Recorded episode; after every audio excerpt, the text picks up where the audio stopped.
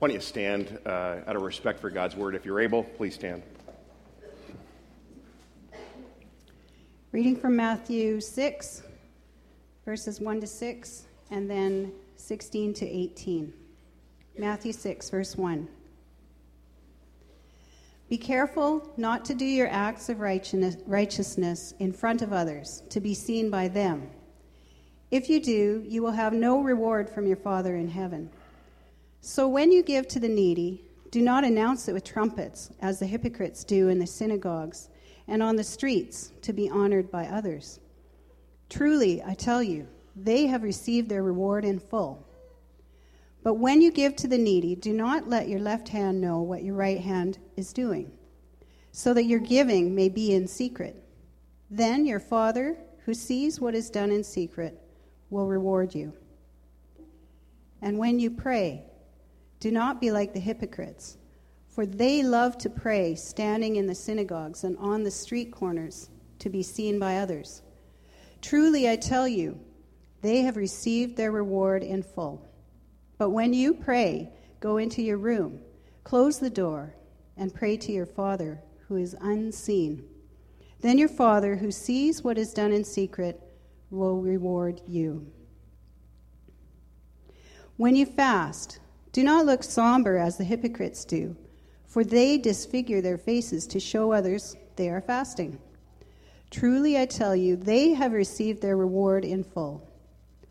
But when you fast, put oil on your head and wash your face, so that it will not be obvious to others that you are fasting, but only to your Father who is unseen and your Father, who sees what is done in secret, will reward you. Word of the Lord. Please have a seat. Thanks.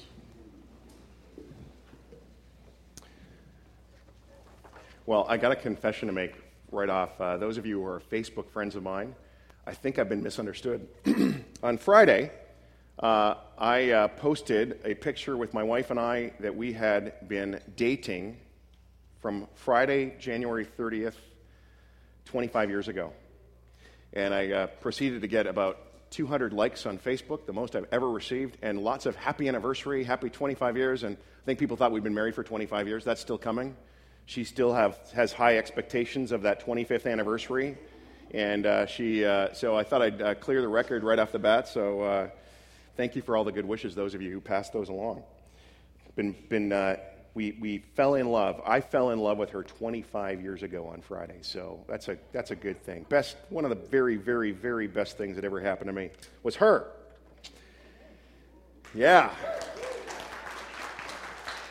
Actually, those of you who know us didn't need to be told that, did you? You're like, oh, yeah, of course. That's like so obvious.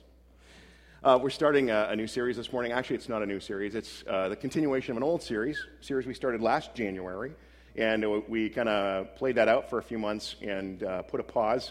We're back in on the Sermon on the Mount. Jesus, the, the greatest sermon really ever told, and Jesus' most famous sermon, certainly, found in Matthew 5 to 7. And we're going to walk through it for the next couple months, the, the next parts of it. Uh, we're going to look at uh, Matthew 6 today and uh, it's, a, it's going to be good. I, I'm just expecting God to, to change our lives because of this series. That's my expectation. So let's go with that kind of heart and attitude. Um, we were having company a while back ago, and so we do what we often do when we have company over. We're not sure sometimes if they're going to make it to the upper floor where our bedrooms are. So we told our, our one son specifically, you got to clean your room. I mean, because his room was declared a bona fide disaster zone it, it looked like there'd been small nuclear explosions or something that happened in there. My, my mom, a couple weeks ago when she was there, she says, Actually, Durwin, your son's room is worse than your room ever was. I, I don't know what that says about my parenting or anything, but uh, it's, it's probably true. So my son goes up to his room, and there is this flurry of activity. It, it, sounds like mountains are being moved, and then there's a sudden stillness that falls on the household. And, yeah, and it suddenly dawns, isn't he supposed to be cleaning? And this is a son who, when he's cleaning, he'll find a, a, a comic and he'll sit down and he'll start reading this comic. And, but so we're, we're yelling out to him, Are you done? And he says, Yeah, I'm done. And, uh, you know, good parents that we are, we know that a parental inspection is required. We can't just take his word for it. So we walk and do a, a tour of the room, and we walk into the room, and surprise, surprise, it looks pretty clean. It's like tidy. I'm like, oh, wow, how did you, how did you accomplish this? And I'm looking around, and then I open the closet, and, and I'm almost, the avalanche of clothes and junk and all this stuff flows out over on top of me. And, and I look under the bed, and it's as if he took everything on the floor and just shoved it under the bed. I mean, stuff is compacted in there. It's like a trash compactor. on the outside, his room looked fantastic, but look in his closet, look under his bed, and the disaster zone had really just shifted some. Um, do any of you have a closet like that? my wife uh, knew I was telling that story. She said, Whatever you do, don't mention my closet. So I am not doing that. I'm going to mention her closet this morning at all. But, but I think that's the kind of story that points to our desire and our tendency to want to look good on the outside without caring so much what it looks like in our closets. The closet being our hearts and our inner motivations and our desires. We, we get preoccupied with, with how are we coming across to others? Is it acceptable? Is it good? We, we have this thing um, in North America. It's, it's something that I think is a real deal with many of us, most of us probably. It's called impression management. we want to manage how we come across to um, you know, other people. We want to make a good Im- impression presenting a tidy appearance to the world, and it really doesn't matter what our closets look like. Well, in, in Jesus' sermon in, in chapter 6, the very first word is a warning. It's, it says, Beware, he says. Beware, be careful not to practice your righteousness in front of others to be seen by them. If you do, you will have no reward from your Father in heaven. If you were part of the series last year, you remember that the word righteousness uh, really has this idea of right relatedness. It could be translated that way right relatedness to God. It, it's, it's kind of a, a powerful theme that runs like an electrical current all the way through the Sermon on the Mount. Jesus was really concerned about this. And, and it's right relatedness both to God and to other people. And, and really, Jesus, in, in his sermon up to this point, has been kind of unpacking what righteousness looks like in everyday life, in everyday life situations. And he says, be careful. Actually, stronger than that, he, he says, Be cautious, be warned. Beware of practicing your righteousness in such a way in order to be seen by others. What Jesus is doing here in his sermon is he's taking things to a, a deeper level. He's going under the surface, deeper into our lives, deeper into our hearts, really into our closets. Dallas Willard um, talks about this passage, and he says this part of the Sermon on the Mount including what comes right after. Do you remember what comes right after this? Is he, he begins talking about worry and, and money and, and the power of those things. And, and Willard says that Jesus is warning us about the two primary obstacles, the two primary barriers to living fully and freely in God's kingdom. These two things are the desire to have the approval of others and the desire to secure ourselves materially. He's, he's saying these two are the biggest obstacles in, in growing in intimacy with God and growing into the, the kingdom of heaven here on earth and in our midst. The desire for approval, especially to appearing good, and the desire to, to secure ourselves through money and, and material possessions, through stuff. Um, did you see the news highlights this week? Uh, Boston, the storm that happened in Boston. It was supposed to hit New York, missed New York, but Boston got it and some of the, the, the East Coast. And, and, you know it's a bad storm when even the snow plows go in the ditch? Did you see that? And I, and I saw an interview of the snowplow driver, and he said, The snow is so deep that it just kind of pulled me, dragged me into the ditch. And, and that's what can happen with a desire for, for approval and, and for material security. If, if we're not aware, they can pull us out of the sway of God's kingdom. They just have that drawing power. So Jesus says, Beware, be on, on guard against the tendency to practice your righteousness before other people in order to get their applause. If you do, you will have no reward from your Father in heaven. You, you, you could reword this perhaps. Beware you don't miss out on what God wants to give you. Be, beware of practicing your righteousness, living out your righteousness in order to be seen by others. Otherwise, there's just no reward from God. By the way, I'd like to impress you today with, with my great ideas and thinking, but I got to say today, actually, this message has been inspired by Darrell Johnson. He's one of my favorite professors at Regent when he was there. Uh, I, and this is a, a, based on a class of his uh, that he taught called Living in Sync on the Sermon on the Mount. And so he inspired a, a lot of what I'm saying today. And so I want to give him credit for that. But Darrell Johnson, he puts it this way He says, Jesus' concern is what? Authentic spirituality. Jesus wants us to have authentic connection and interaction with the living God. That's his desire. And so he warns us to take care that we do this. And he specifically names three things three disciplines, three practices. We might call them, uh, for those of you who are in the series in the fall, three parts of our trellis. Um, three practices, by the way, that are common to, to most of the religions in the world giving, praying, and fasting. Now, what do those have in common, those three, three areas, those three disciplines? They're actually all core ways that we connect with God and enable us to live freely in His kingdom life. And, and Jesus doesn't discourage the practice of these practices, they're actually good. He, he doesn't say, if you give, if, if you pray, if you fast. He says, when you give, when you pray, when you fast. These are kind of core spiritual disciplines. And, and Jesus is assuming that if you are going to be his follower, that you're going to want to give and, and you're going to want to pray and you're going to want to fast. When you give, when you pray, when you fast, be on your guard. Not to do these things in order to be noticed by people for the applause of others. Um, now, before we uh, go any further, this uh, could appear to be a contradiction to what Jesus has already said in the Sermon on the Mount. If you go back to chapter 5, uh, do you remember what he said? Jesus says to his followers, You are the light of the world. Let your light shine before others, that they may see your good deeds and glorify your Father in heaven. Let your light shine before others. Seems he's calling you to let your deeds be known. Matthew 5, keep them visible, show them off. Matthew 6, keep them invisible. As Gandalf says, keep them secret, keep them safe. Just wanted to quote Lord of the Rings somewhere in my message today. Sorry. How do we do that? Uh, well, first of all, is understanding that they're not really in conflict. It, it all comes down to, again, what's in the closet, what's on the inside. It all comes down to motive, heart stuff. Jesus, uh, in his Sermon on the Mount, isn't content with just addressing behaviors.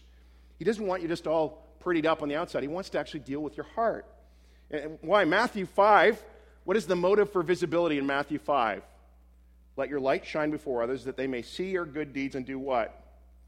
Glorify your Father in heaven. In Matthew 6, the motive for visibility is bringing glory to whom? Me, us, right? In Matthew 5, the goal is to display how good God is. In Matthew 6, the goal is to display how good we are.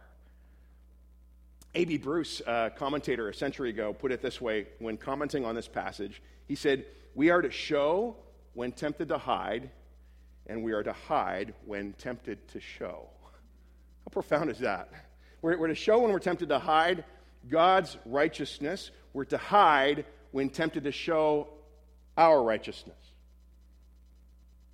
In Matthew 6, Jesus is kind of protecting these, these practices. These are good practices. You got to do these in your life with me, but, but you want to be careful. It's so good when we learn to give and, and pray and fast because, because these, these practices actually deepen our relationship with God. So in Matthew 6, Jesus isn't saying no one should ever know. Someone put it this way it's not about public worship, but the issue is about publicity.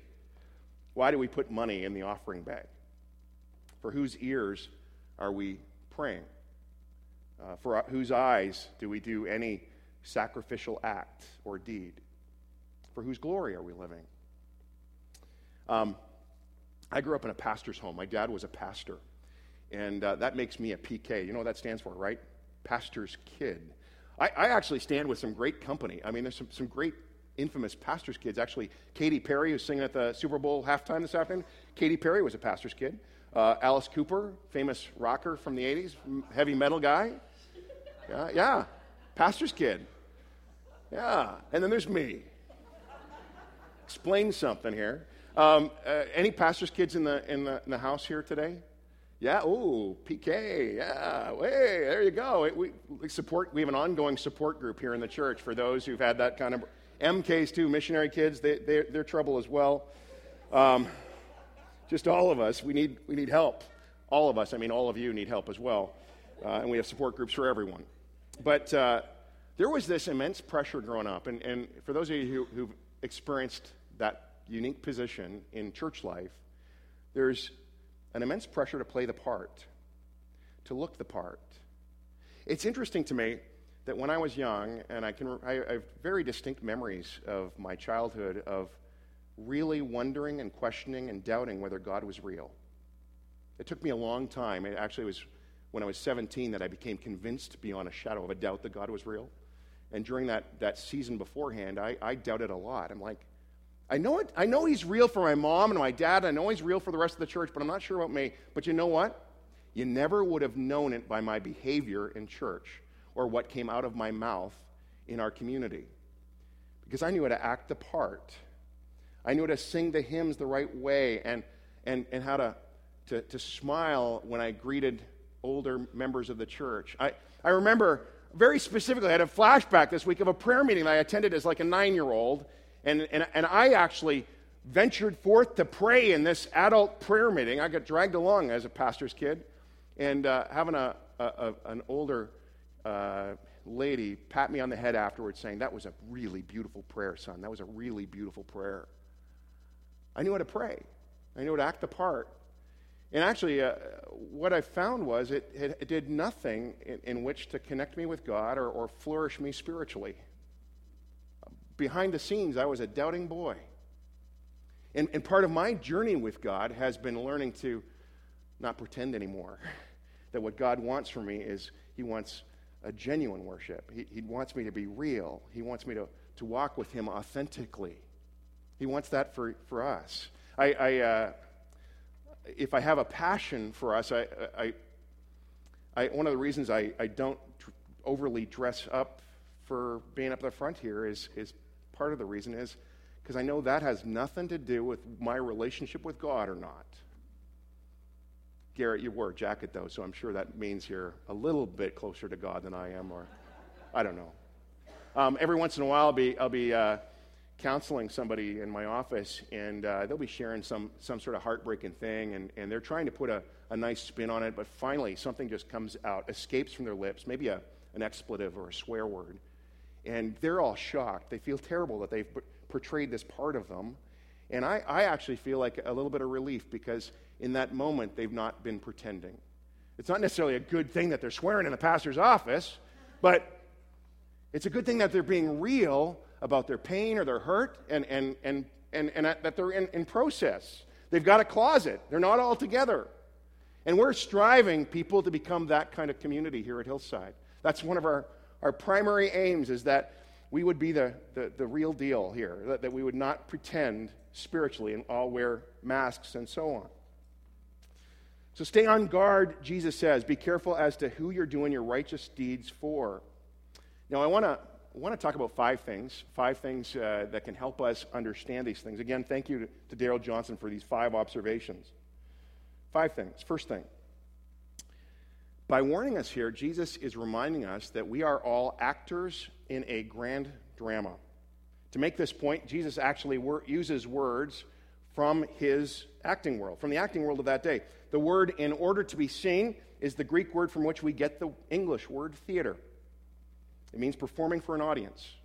Um, the word hypocrite is a word that means actors that take a mask and play the part of others. That's what a hypocrite is. We're all actors in a grand drama. Uh, question whose part are we playing? Our part or somebody else's? Um, C.S. Lewis, he famously prayed a prayer that, that is kind of lodged in my brain and, and pushes me towards this kind of authentic spirituality. He prayed, May it be the real I that prays, and may it be the real you to whom I speak. That's it. We're all actors. We're all playing a part. This leads to the second thing. We're always acting before an ever present live audience. It's more like a play than it is a film. It's not a bunch of takes, it's all, it's all real. But three times Jesus says in this section, Your Father who sees what is done in secret. God sees, God knows, God's watching. Uh, this is really clear uh, in, in, Hebrews. Nothing in all creation is hidden from your sight. And in Psalm 139, you might remember that. You have searched me, O Lord, and you know me. You know when I sit and you know when I rise. You perceive my thoughts from afar. You discern my going out and my lying down. You are familiar with all my ways. He, he goes on to say, If I say, Surely the darkness will hide me and the light become night around me, even the darkness will not be dark to you. The night will shine like the day, for darkness is as light with you. That says there are no secrets with God. He's watching, He knows everything. Our, our, our Father in heaven knows everyone. Every, every thought we think, every emotion we feel, every word we speak, every breath we take, every move we make, every step we take, I'll be watching. God says, not Sting. This can be an incredibly comforting thing, actually. Um, our family went and saw the film Selma this last week, and uh, incredible film. I, I, commend it to you. And in that film, Martin Luther King Jr. is portrayed, portrayed as, as greeting a grandfather. They're standing outside of a morgue looking at this grandfather's son who'd been shot in a demonstration. And it's a powerful scene as Martin Luther King Jr. just slowly approaches. You know that uh, you can say so many wrong things in those moments. And what he says to this man is, is God was the first to shed a tear for your boy. God was the first. God's the first to care, He's the first to see. How do you re- respond to that news? That, that God is present Many uh, find it actually too hard to deal with, and so they find ways to kind of avoid that idea or ignore it or pretend. Probably most of us at some times in our lives have tried to hide from God, have tried to run. This goes right back to Adam and Eve in the garden. They sin, and then what do they do? They scurry under the bushes. Some of us uh, know how to hide, and we, we do it from other people. Uh, Many of you, uh, probably most of us, have on our telephones this really amazing feature. It's called Caller ID. How many of you screen calls? Come on, be honest here. Yeah, you screen calls, right? You answer from some people and you actually maybe don't from others. You let it go to the machine. Uh, or that place where it shall not be named. You just you never pick it up from certain people. You don't want to talk to them, so you let it ring. In a sense, we can do the same thing with God. We can kind of screen out His presence. Some of us do it with noise. We're plugged in all the time. We, we got music on, or radio, or television, or, or internet, or just books. We're, we're drowning out the still small voice. Some of it, uh, in our culture, we do it with busyness. We go from one thing to the next, to the next, to the next. We move so fast, we rarely are able to attend to the movements of God in our life. Some of us hide behind relationships or cynicism or cliches or, or alcohol or drugs. Ironically, some of us even hide behind religion and religious behaviors. That, that's kind of the ultimate hiding place, right? We act the part, we go through the motions. We, we pray to a God in our own image, to a God who expects very little of us, a God who we expect will do what we want him to do. Remember, Jesus said earlier in his sermon, Beware that your righteousness surpasses that of the religious people that of, of the Pharisees. And here's the thing none of those hiding places actually work. I mean, for one thing, we were made by God and for God, and God hasn't given up on that plan. He's relentless. I mean, He's been called the hound of heaven. He chases us down through our, our whole lives. That was my experience of God. He never gives up on us, He's pursuing us with a relentless pursuit. He's going to come after us as He does in the the Garden of Eden with Adam and Eve. He just doesn't let them there, and he, he, he comes after them. And another thing, it's actually impossible to hide. Psalm 30, 139 Where can I go from your spirit? Where can I go from your presence? If I go up to the heavens, you are there. If I go down to the depths, there you are too. And so we're acting on a grand stage. We're always doing it in front of a, a live audience. And thirdly, Jesus reminds us that, well, we all want to be seen. We all want to be seen. We want to be noticed. Bono uh, of U2 talks about this longing in his own heart. He says, What kind of hole exists in the heart of a person when they need to have 70,000 people scream, I love you, in order to, ha- to get fulfilled? We long for attention. We long for affirmation. We long for uh, approval. We want to be noticed. Even shy people, even introverts and quiet people want this too. It's not just us extroverts. We all want to be noticed. That's why it's so tempted to pray and give and fast and, and do our righteous deeds in order to be seen. Now, let me say this just to, to give you a breath here a second that it's not a bad thing to want to be seen. I mean, it gets twisted, but it's not in and of itself wrong. Think, we were all made to want notice. What do, what do kids, what is, what's one of the first things kids say to their parents when they're doing anything, any new thing? Watch me, look at me, right? It just comes out of us very, very early in life, and it doesn't actually change that much when we grow into adulthood, does it? It's a little bit more unspoken, but it's just as deep. You know, notice me. We all want to be noticed. A New Testament commentator, Dale Bruner, he says this. He says, The drive to be noticed isn't simply a result of sin, it's part of what it means to be made in the image of God. We were made to notice and be noticed by God. And sometimes we think that the applause of people will suffice for us, that it's a good reward. In, in an interview a couple years ago, Piers Morgan was interviewing Howard Stern. Howard Stern is kind of a outrageous radio jockey, kind of kind of ridiculous in some ways. But at one point in the interview, Morgan said that he'd read that Stern had watched his father praise people he really respected, and that Howard had grown up craving that respect from his father. Morgan, Morgan commented that Stern seemed to be driven by the need to please his parents. Piers asked, How often does your father say to you, Great show, Howard? Rarely, replied Stern. He said to me some years ago, and it really moved me, he said, You're a genius. And, and I was rocked because I never thought I'd hear those words. I, I didn't think I was ever going to earn that respect in my father's eyes. I think in many ways with my career, I was searching for that approval from my father. And it's a very empty search, actually, because when you get it, it's actually too late. It's like, ooh, you mean this was what it was all about? This was what it was all for? So deep, so, so powerful, this desire to be seen. And what Jesus does in the sermon is he wants to redirect that desire, to, to turn that desire to the right audience, toward our Heavenly Father. And, and, get, and guess, get this uh, the Father will notice and the Father will see. So we're all actors in a, in a grand drama. We're all acting before a live audience. We're all looking to be seen. We want to be seen. And so Jesus is saying, we will have to choose for whom will I act? For whose applause will I perform? Whose, whose approval will I seek? And, and here's the, the kind of funny thing here, folks, is that it doesn't even have to be somebody else. You can actually be your own audience. You can want to look on to your own life and want to, to be, uh, sort of give your own thumbs up to your own experience in life. We can be our own best audience. I mean, have you ever started to pray and, and as you're praying along, you're going, wow, that's a really good prayer.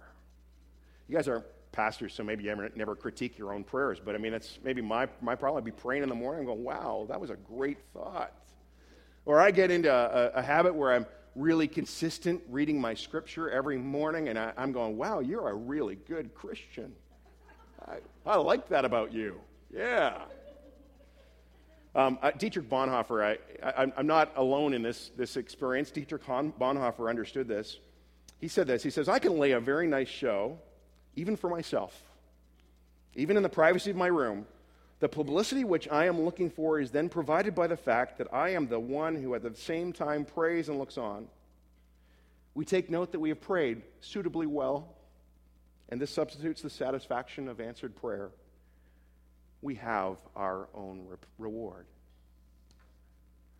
We're all acting in, in, a grand drama. We're all acting before a live audience. We all want to be seen, and we'll have to choose. And here's the thing Jesus tells us we get the reward we seek. Three times in the text, Jesus says they have their reward in full. Verse 2, 6, and, and 16. The hypocrites, they give their gifts with, with trumpets, they, they have the reward in full.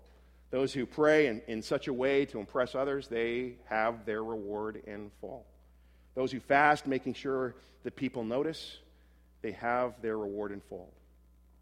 If I, if I give to demonstrate how generous I am or to people how, how caring I am, I get what I seek people's applause, and that's it. If I, if I pray to show people my spiritual insight and theological depth and, and what a wordsmith I am, people will notice. People will applaud. But that's it, payment in full. And here, here's what I found because uh, I've been on this, this track at times. I mean, uh, uh, in my role, a public role like I have, often it's very, very tempting to, to get kind of dragged by the snow into the ditch. Uh, I found how this is so fleeting. I mean, I, I mean, just how quickly people forget how impressed they were with you. and then how empty that feeling is. Impressing people, getting their attention. It's actually not that much of a reward. As Sting said, Is this what I've been looking for? But if we give simply because it's the right thing to do, we please God. And, and if we pray because we want to know the, the mind and, and heart of God, because ultimately we know that there's nowhere else to turn, and if we fast because we want to deny ourselves in, in some way in order to make ourselves available to God, then the Father, the one who is unseen, sees, and he rewards us. What is the reward? Matthew 6 1 uh, says, The reward from your Father. And Darrell Johnson points this out really well. It, it, is read in some translations the reward from your father, and it is also read the reward with your father. Which is it? It's actually the, the word para. It's, it's with, the reward with your father. Para is the word from which we get para uh, and paralegal, uh, paraclete, the one who comes alongside us. The reward is to be with the Father, to be taken into his company, to enjoy his presence. I mean, think about what greater reward is there than that?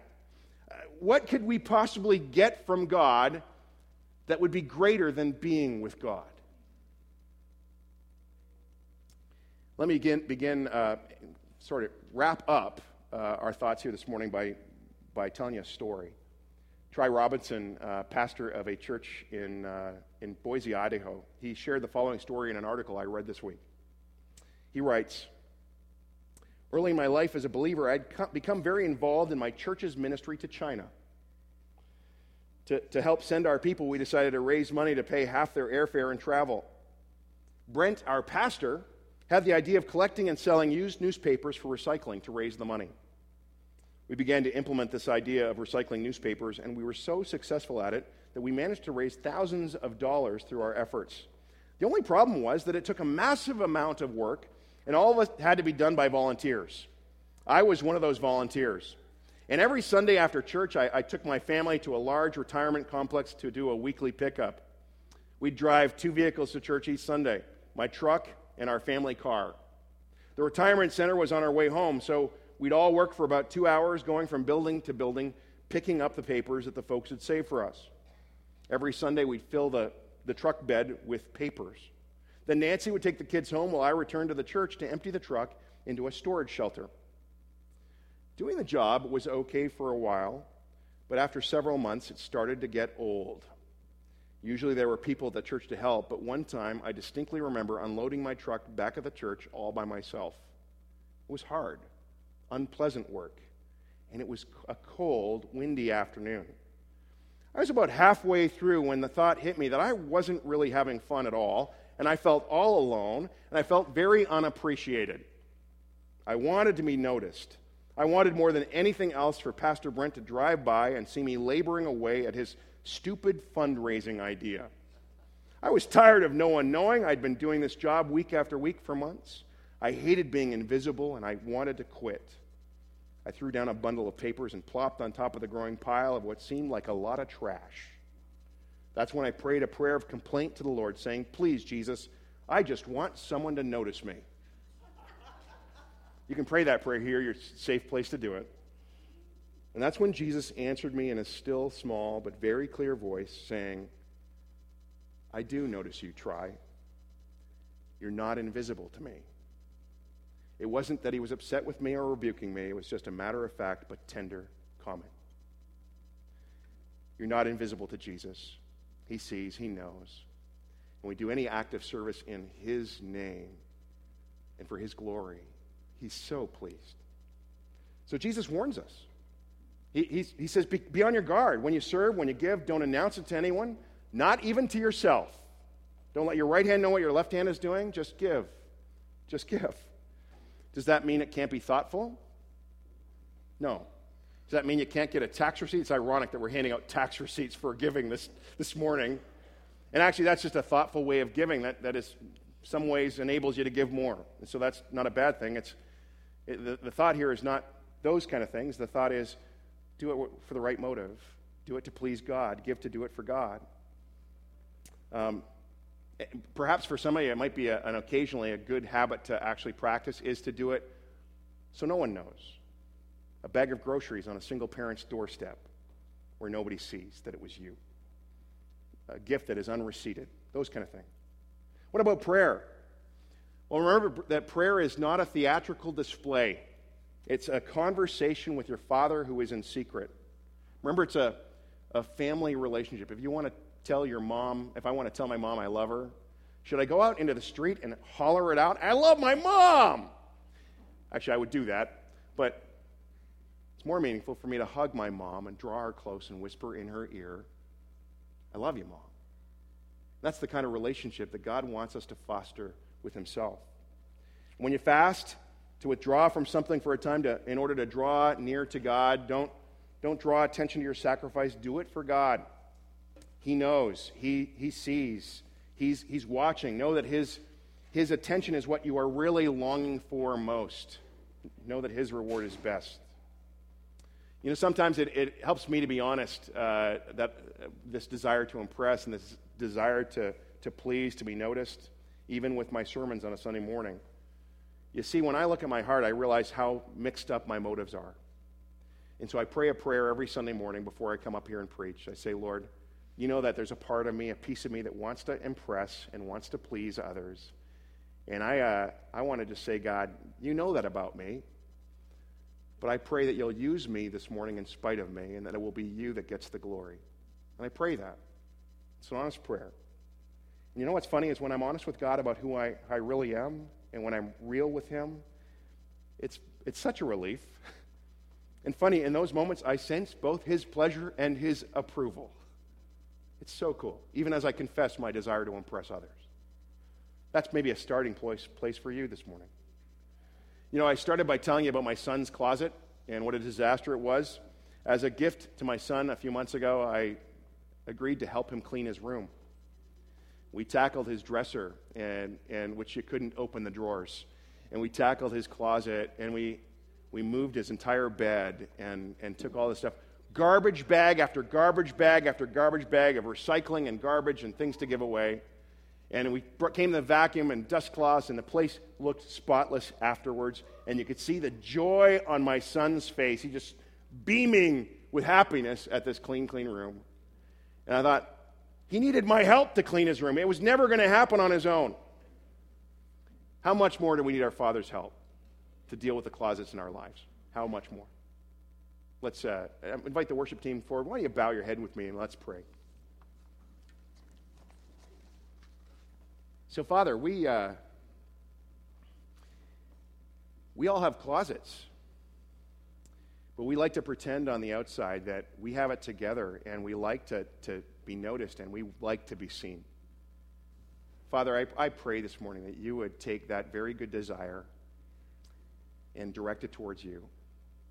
That it wouldn't be our parents that we're trying to please, that wouldn't be other, other Christians that we're trying to please that it would be you alone. Father, I pray uh, for those obstacles in our lives. I think of those obstacles the desire for approval and to secure ourselves materially.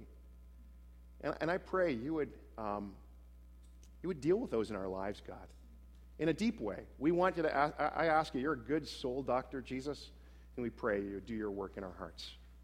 We pray these things together in Jesus' name. Amen.